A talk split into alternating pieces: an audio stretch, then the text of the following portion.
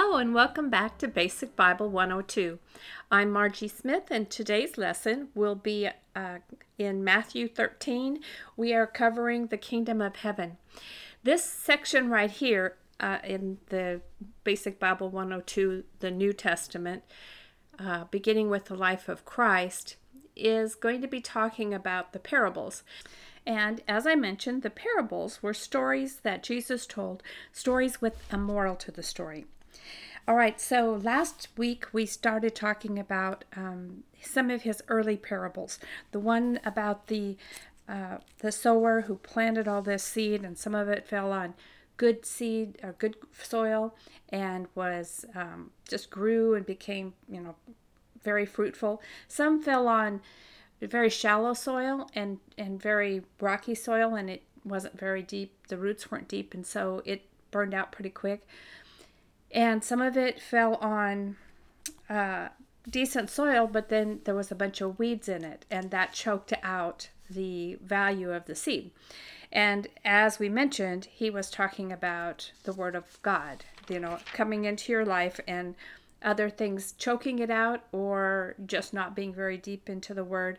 But if you are deep in the Word, then you can produce a rich crop of understanding what God's Word is all about.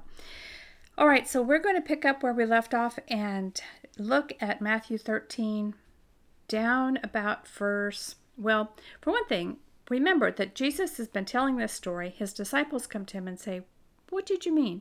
And so Jesus gives them a little bit of an insight into his teaching, that the reason he teaches them parables is because people don't really listen, or if they do listen, they really are not listening with their hearts. And so Jesus said, these are for things for you to understand, and for someone who has ears, as he'll say it. To him who has ears, let him hear. And what he's really saying is who has a heart and an ear for truth. All right, if you look down in that same passage of Matthew, down in verse 24, let me read part of this. Jesus told them another parable. "The kingdom of heaven is like a man who sowed good seed in his field, but while everyone was sleeping, his enemy came and sowed weeds among the wheat and went away. And when the wheat sprouted and formed heads, then the weeds also appeared. The owner's servants came to him and said, 'Sir, didn't you sow good seed in your field? Where then did the weeds come from?' 'An enemy did this,' he replied. The servants asked him, 'Do you want us to go and pull them up?' 'No,' he answered, 'because while you are pulling up the weeds, you may root up the wheat with them. Let both grow together until the harvest, and at that time I will tell the harvesters, first collect the weeds and tie them in bundles to be burned, then gather the wheat and bring those into my barn.'" So Jesus is warning that there will be weeds planted with the gospel, with the words of truth.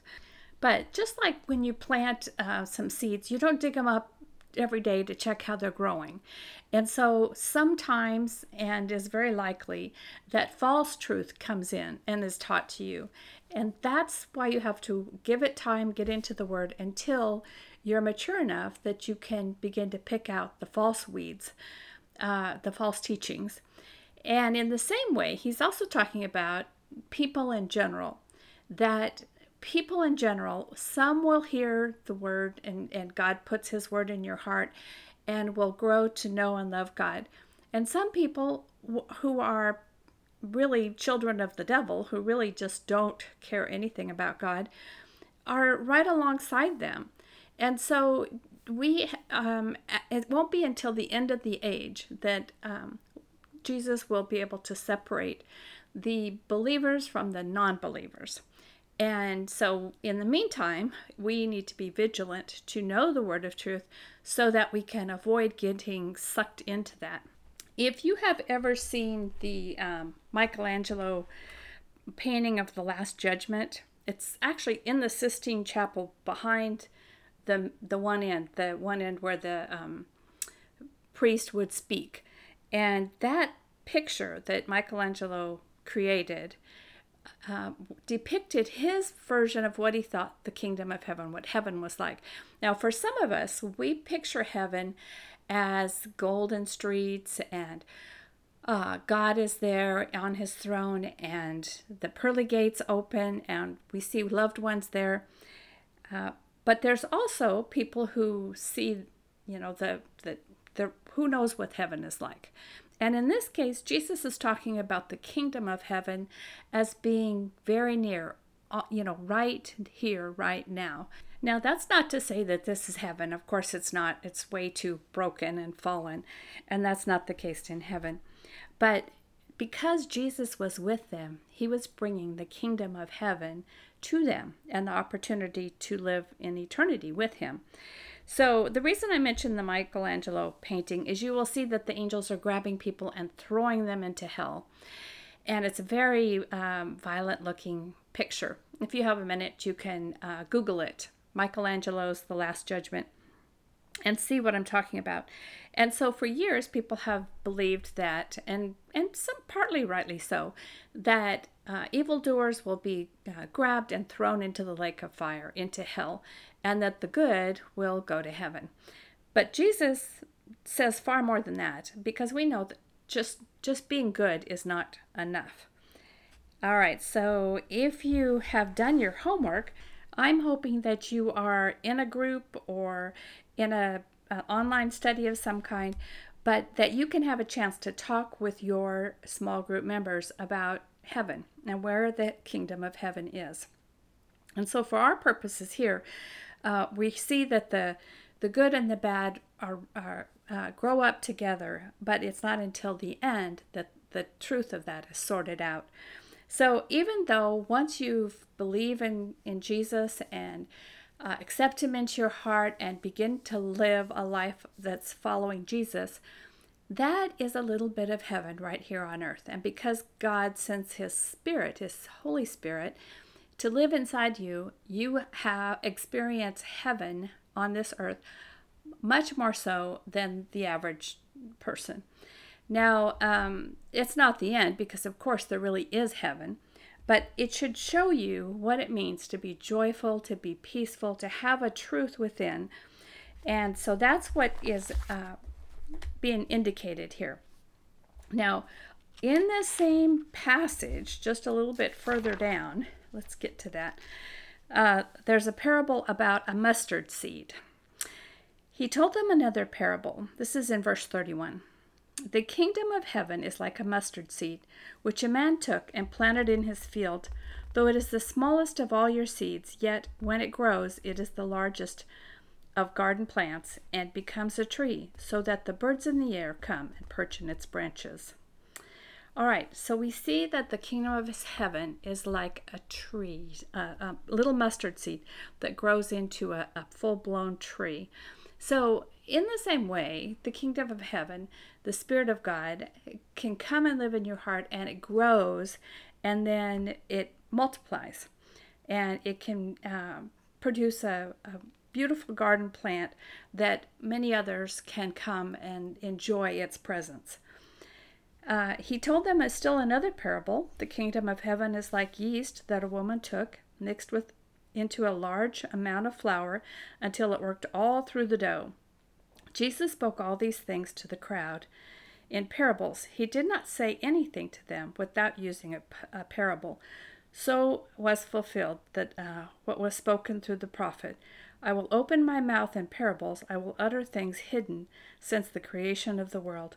So Jesus is sharing truth about the kingdom of heaven, and he's sharing them with people in a way that they might begin to understand.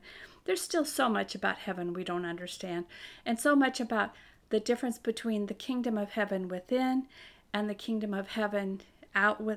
You know, you could look in some ways and say the kingdom of heaven is partly like the church, the body of Christ. We as Christians basically show the world what the kingdom of heaven is going to be like and what it is like even now in knowing and walking in the Spirit. Okay, there's yet another parable, and this is when Jesus is really explaining to his disciples about the weeds being pulled up and thrown into the fire. And this is where we get our idea of well, that must be what happens at the end of your life. You get thrown into hell or thrown into heaven, or you get to go up to heaven. So down in verse 40, he says, as the weeds are pulled up and burned in the fire, so will it be at the end of the age. The Son of Man will send out his angels. They will weed out of his kingdom everything that causes sin and all who do evil. They will throw them into the fiery furnace, where there will be weeping and gnashing of teeth. Then the righteous will shine like the sun in the kingdom of their Father. He who has ears, let him hear. All right, so Jesus himself said that there's going to be a weeding out, and some people will pay for the sin, for their sin. Those who have not accepted Christ will pay for their sin. I know this is a hard truth if you are still a seeker and you're thinking, well, there may be people in other religions, obviously, believe there are other ways to heaven, believe that you can be good enough, or believe that there's different levels. Many religions believe different things about heaven and hell. But if you want to be a follower of Christ, you must come to the realization that Jesus himself said, I am the way, the truth, and the life, which means there's only one way. So even if someone else thinks that they're following the right way, if it's working for them, there is such a tendency to say, well, who am I to judge? Well, the truth is, we are no one to judge, but Jesus will judge someday. And so being able to express to people that you understand how that they believe something different, but that you are speaking the truth to them. Okay, look down in verse 44. Once again, we're still in Matthew 13. The kingdom of heaven is like a treasure hidden in a field. When a man found it, he hid it again, and then in his joy went and sold all that he had and bought the field. Again, the kingdom of heaven is like a merchant looking for fine pearls. When he found one of great value, he went away and sold everything he had and bought it. And so in this, Jesus is saying, your faith in Christ should be worth everything else in your life. And it will be worth it. It is the pearl of great price. All right, then let's look just a little bit further. The parable of the net. Once again, the kingdom of heaven is like a net that was let down into the lake and caught all kinds of fish. When it was full, the fishermen pulled it up on the shore. Then they sat down and collected all the good fish in baskets, but threw the bad away. This is how it will be at the end of the age. The angels will come and separate the wicked from the righteous and throw them into the fiery furnace, where there will be weeping and gnashing of teeth. And Jesus asked them, have you understood all these things? Yes, they replied. He said to them, therefore, every teacher of the law who has been instructed about the kingdom of heaven is like the owner of a house who brings out of his storeroom new treasures as well as old.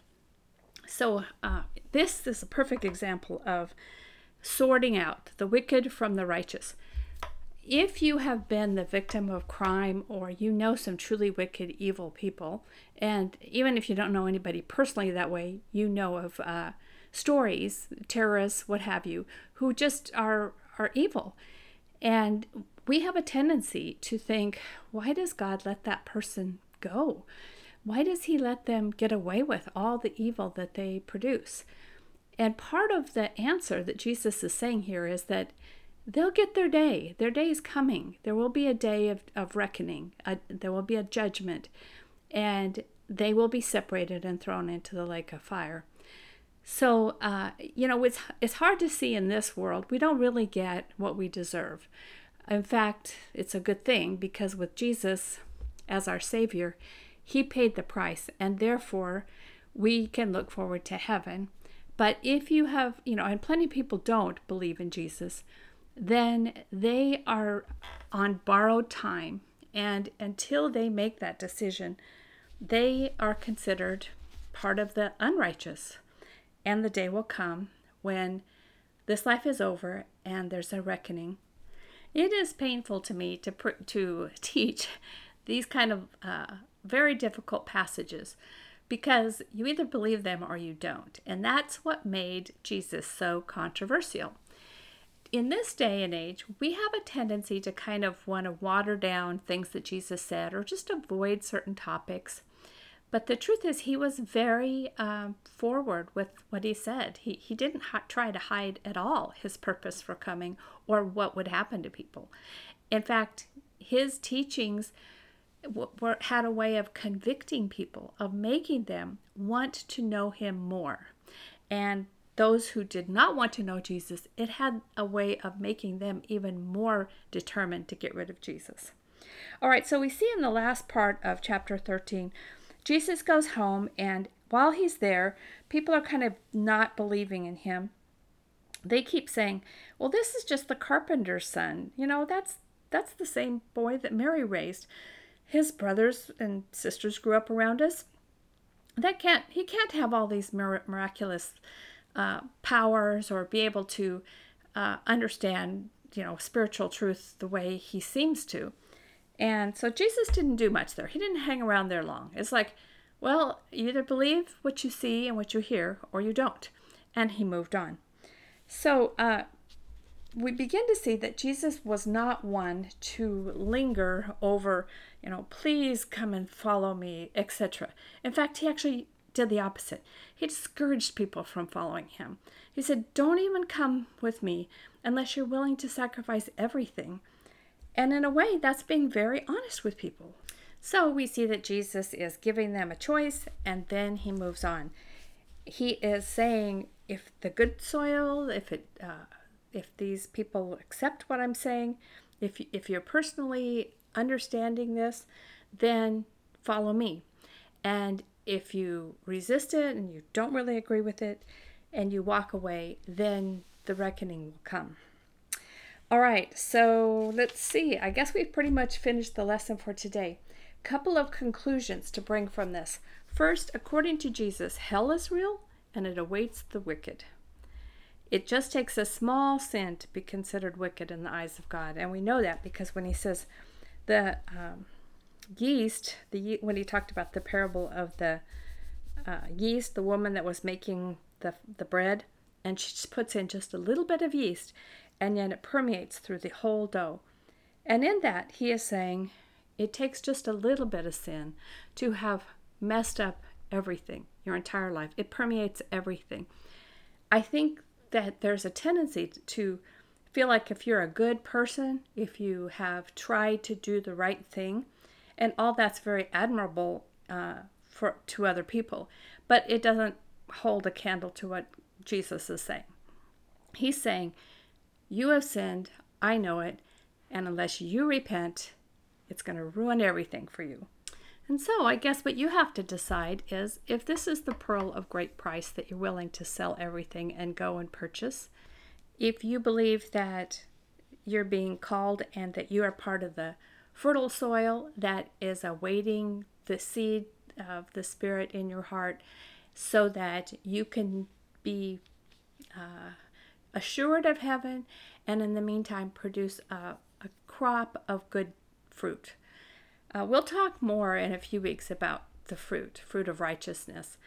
But for right now, keep in mind, this is how Jesus taught. He taught very straightforward, and he taught in ways that if you didn't get it, you didn't get it. In other words, if you were saying, why is he talking about fish in a net, instead of understanding that he's talking about good fish and bad fish, then you will probably have a hard time understanding anything Jesus teaches. Now, if you're listening to me and you're saying, how did you get that about the yeast, that the yeast is a little bit of sin? Well, if you turn a few chapters back in Matthew to chapter 16, down in verse 5, Jesus is explaining to the disciples what he means by the yeast. So they went across the lake, and the disciples forgot to take bread. Be careful, Jesus said to them, be on your guard against the yeast of the Pharisees and the Sadducees. So the disciples discussed this and decided it was because they hadn't brought any bread that Jesus was upset with them. But Jesus said, O you of little faith, why are you talking amongst yourselves about having no bread? Do you still not understand? Don't you remember the 5 loaves and the 5,000 people that were fed? We'll get into that about the miracles later on. Or the 7 loaves for the 4,000? This is how you understand. I'm not talking to you about bread, but be on your guard against the yeast of the Pharisees and the Sadducees. Then they understood that he was not telling them to guard against the yeast used in bread, but against the teachings of the Pharisees and the Sadducees.